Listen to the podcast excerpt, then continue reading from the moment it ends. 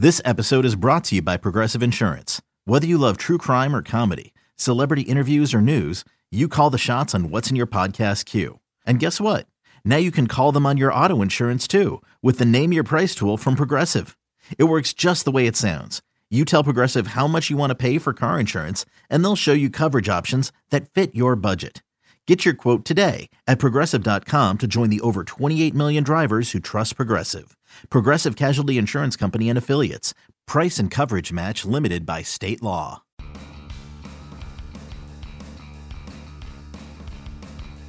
You're listening to MLB.com Extras, brought to you by MLB.tv. It's baseball everywhere. Hey everybody, Tim McMaster here along with Rhett Bollinger, our MLB.com Twins reporter, getting ready for a night game tonight. Rhett, the Red Sox and Twins in Fort Myers, Governor's Cup action. Uh, but we're recording this podcast before all of that excitement. Um, still a lot going on with the Twins, though. Um, we'll talk about Phil Hughes getting back on the mound, coming off his injury and looking good. But let's start with kind of the biggest news of the last week or so, and that's the Logan Morrison signing. Uh, five and a half million for 2018. There's a vesting option in there as well. This Twins team continues to make moves to go for it here in 2018.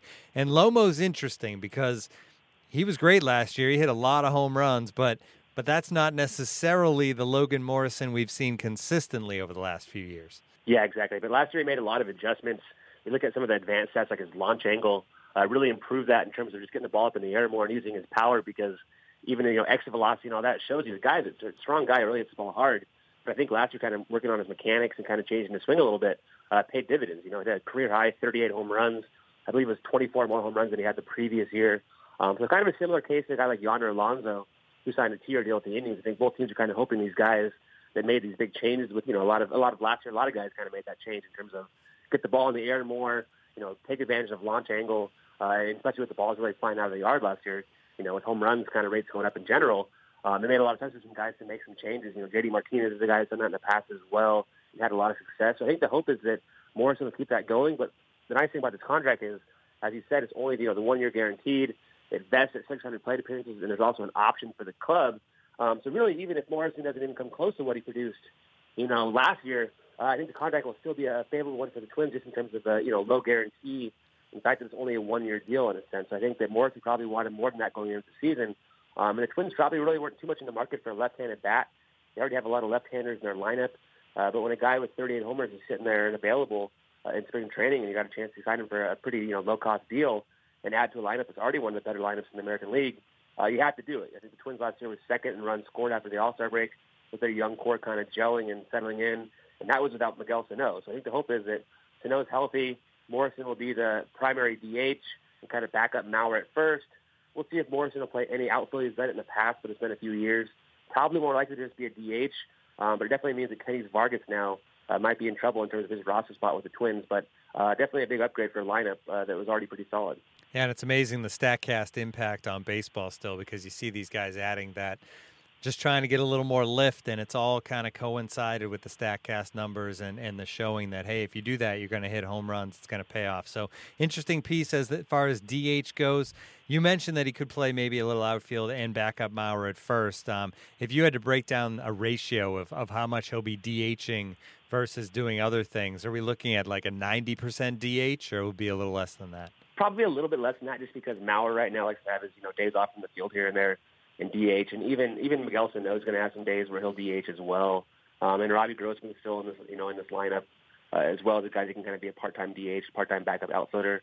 Um, and even Grossman might, might be a little bit in trouble now too. They have a, more of a full-time DH because uh, Grossman's not a very good defensive outfielder. And if they want to go with more of a speedy fourth outfielder, they could go with a guy like Zach Granite. Um, so the Twins have some options now. They have a little bit more depth in their you know, outfield and in their infield now in the corner spots. Um, but yeah, there's going to be some decisions to be made here in spring training, and obviously health could play a role in all this as well.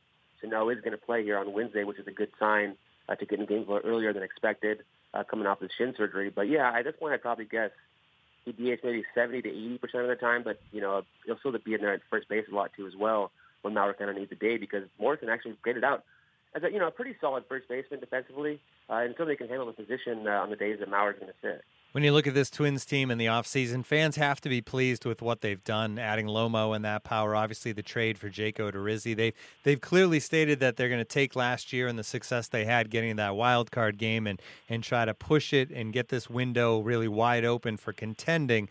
But Rhett, I would argue we heard obviously they were in on Yu Darvish a little bit. That didn't work out, and it seemed like a long shot from the beginning. Um, but they were willing to kind of go after that big time frontline guy. Odorizzi's maybe not that guy, but a solid two. But I feel like if they were willing to spend the money on Darvish, and then you get Odorizzi, where he's still on a he's still in arbitration, obviously, and you didn't give up much for him. If they could still go and get Cobb or Lynn, one of those other big guy for you, not Arrieta necessarily, but but a Cobb or a Lynn who you would think fit into their payroll still, then you're really talking about a team that could contend in 2018. Yeah, absolutely. I think that's why you can't fully rule it out at this point. The Twins are more monitoring the market than being really the aggressors. I think they'd like to see uh, those contracts come down a little bit. I think the big thing for them too is just not committing many years um, because they do have a little bit of depth now in their starting pitching in terms of going forward. You know, they got Odorizzi, like I said, is arbitration eligible, but they'll have him under team control next year. You still have Jose Berrios next year. You still have Kyle Gibson under contract for next year. Technically, you still have Phil Hughes under contract uh, Ervin Santana as an option you can pick up for next year. Uh, they signed Michael Pineda this year, who's going to miss most of the season with Tommy John, and then he'll be back next year. And then you got Trevor May coming back from Tommy John, who they like as a starter, and then all the prospects, guys like Stephen Gonsalves and Fernando Romero.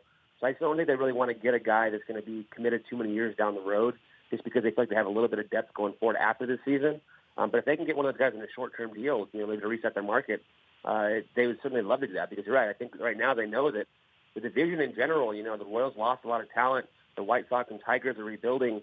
Uh, there's going to be an opportunity to kind of beat up on those teams and really uh, make a strong case to, you know, maybe contend with the Indians or, you know, I think more likely at least be a legitimate wild card contender again, just because I think that division right now is kind of definitely uh, top heavy with just the Twins and the Indians uh, up there. So I think that the schedule is definitely going to play in their favor, and if they can really take advantage and get a starter like that um, and really kind of you know add to this team uh, in an area they really need, especially after kind of Morrison was more like a you know the cherry on top in a sense. It wasn't like they needed Logan Morrison. It was more like a luxury item that just happened to fall so far in value and price that they had to jump on it. And I think they'd love to do the same thing with a pitcher, but I don't think they're quite at the point where they want to you know just say hey screw it we're going to go you know sign him for a bunch of money in a bunch of years.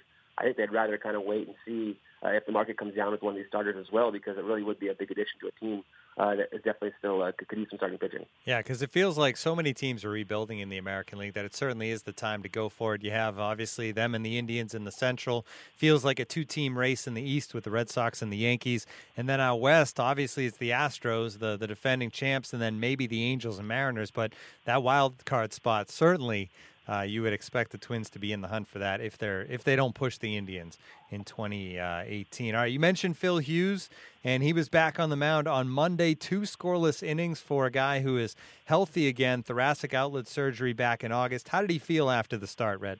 He was definitely very encouraged. That's the nice thing about it was that you know last year he had the surgery, you know, coming off thoracic outlet syndrome. Um, but the velocity just wasn't there even in spring training. I think he was struggling at 88 miles per hour. He was sitting at 85, 86 87 in his first outing last year, and you could tell something wasn't quite right. Sure enough, you know, got into the season and just really never, you know, looked right. I think his velocity was down, gave up a lot of homers, um, ended up still in the same exact issue that he had before. Sure enough, had to have the surgery again, uh, more of a revision surgery to go back in there and get more of the, the the rib they took out that was kind of affecting his nerves and you know in his shoulder, and affecting the you know feeling in, the, in his pitches and in his fingers. Um, but that second surgery in August, you know, I think really helped him out a lot. I think he had a normal off season this this winter, came in no restrictions, and sure enough, his first outing, he was consistently hitting 91, which is a good thing for him as a guy that hasn't consistently hit 91 in a couple of years. I mean, I think last time he even averaged above 91 miles per hour was in 2014, which was the last time he really had a solid season. So it's early, you know, it's only two innings, but at the same time, usually guys, if anything, kind of add velocity as they go around. So if, if he can get up to 92, 93, that would be the first time in a long time for him, and it'd be a you know a very good thing for him as a guy that uh, locates his pitches well. And I think this year's kind of working on a slider a little bit more to see if that can be a little bit of an effective pitch for him. Um, so yeah, and he's still under contract for two more years. Um, so the Twins are definitely going to give him a long look this spring. They'd like to see him win the job just because they know the guys they still have under contract. And he's got a solid track record. It's just he's been hurt now uh, for the last three seasons. You know, he had back issues, and he had the thoracic outlet. He, you know, had a broken leg on a comebacker. Last year also had a little bit of a biceps problem. So he can prove he's healthy, it'd be a big uh, addition to this uh, rotation. When you think about that fifth starter job, uh, assuming they don't add another starter, you have Hughes, right, and then Anibal Sanchez in camp now, Alberto Mejia. Um, is is Hughes the favorite? Yeah, I think at this point, what they're likely to do right now is do a four-man rotation just to start out the season and have you know Jose Berrios, probably the likely opening day guy, and then you have Odorizzi and Gibson, and that four spot's kind of up for grabs.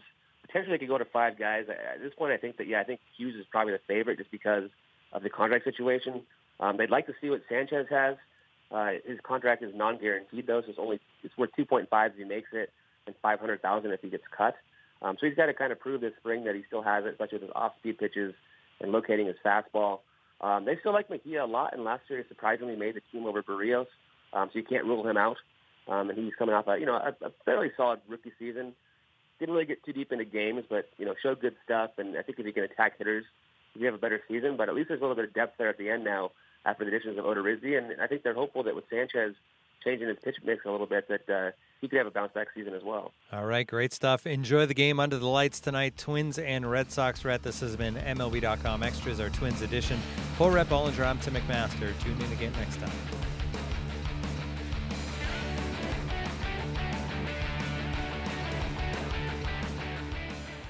Hey, Rob Bradford here. You guys know I'm always up for a good MVP story, and one of the best stories is Wasabi Technology. Wasabi is the world's hottest cloud storage company, and it's become the go to provider for professional and collegiate sports teams, including 20 Major League Baseball teams like the Red Sox and NHL teams like the Bruins and Vancouver Canucks. Even the Liverpool Football Club is getting in on the Wasabi action. So, why is Wasabi the MVP? Well, Wasabi was purpose built to free businesses from skyrocketing storage costs and unpredictable transaction fees that the Amazons of the world are charging. In fact, Wasabi is up to 80% less than those hyperscalers and doesn't charge a cent for businesses to access their data. From Wasabi's AI enabled intelligent media storage, Wasabi Air, to the industry's only cloud storage service with triple protection against cyber criminals, data deletion, and ransomware, Wasabi's taking the lead in driving innovation in data storage and helping sports teams